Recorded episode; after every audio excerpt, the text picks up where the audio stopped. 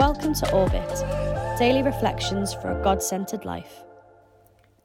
Hi, and welcome to Orbit, a short reflection to help you to put God at the centre of your life from the team behind Satellites. I'm Christie Gilfeather.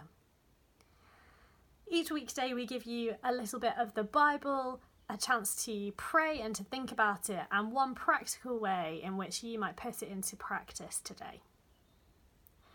Our passage for today comes from the book of Daniel, chapter 7. We're going to be looking at verses 13 and 14. It says this In my vision at night I looked, and there before me was one like the Son of Man, coming with the clouds of heaven. He approached the Ancient of Days and was led into his presence. He was given authority, glory, and sovereign power. All nations and peoples of every language worshipped him. His dominion is an everlasting dominion that will not pass away, and his kingdom is one that will not be destroyed. Here's a question for you How should we read the Old Testament? The text can be so strange and so alien to us, and sometimes it's really, really hard for us to find our way around them. Maybe we've heard loads of sermons on the New Testament, but not very many on the Old Testament, or just sermons on passages where we catch a glimpse of Jesus in the Old Testament. Sometimes the temptation is to read these texts like a game of Where's Wally, looking for the places where the texts speak prophetically about Jesus or tell stories that we can understand as giving a glimpse of him. But if we only do this, we miss all the rest of the riches that the Old Testament has for us. It tells us so much about God's character. It offers us wisdom about how we can live our lives well. It gives us fascinating stories which help show us how to live, or in some cases, how not to live.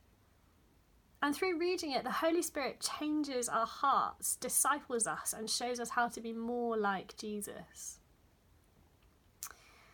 Although this isn't the only thing the Old Testament is doing, there are some amazing places where we do see the figure of Jesus in these texts.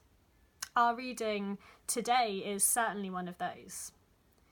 In the Gospels, Jesus refers to himself as the Son of Man really often, and in this passage from Daniel, he is described as coming on the clouds of heaven with authority, glory, and sovereign power. Here we see the side of Jesus which is king, and this sits alongside the ways in which we know him to be a humble servant and our friend. Texts like this, where we find hints of Jesus in the Hebrew scriptures, are few and far between but they are very, very important. And that is because they show that God's plan for our salvation was set before the world began and long before these texts were written. Alongside this, though, there are other really amazing texts that God will use to teach us more about who He is. And so I want to encourage all of us to approach our reading of the Old Testament in an expectant way, expectant for what the Holy Spirit might have to teach us through these texts. Let's pause here for a moment of silence and ask God what He might be saying to us through this passage.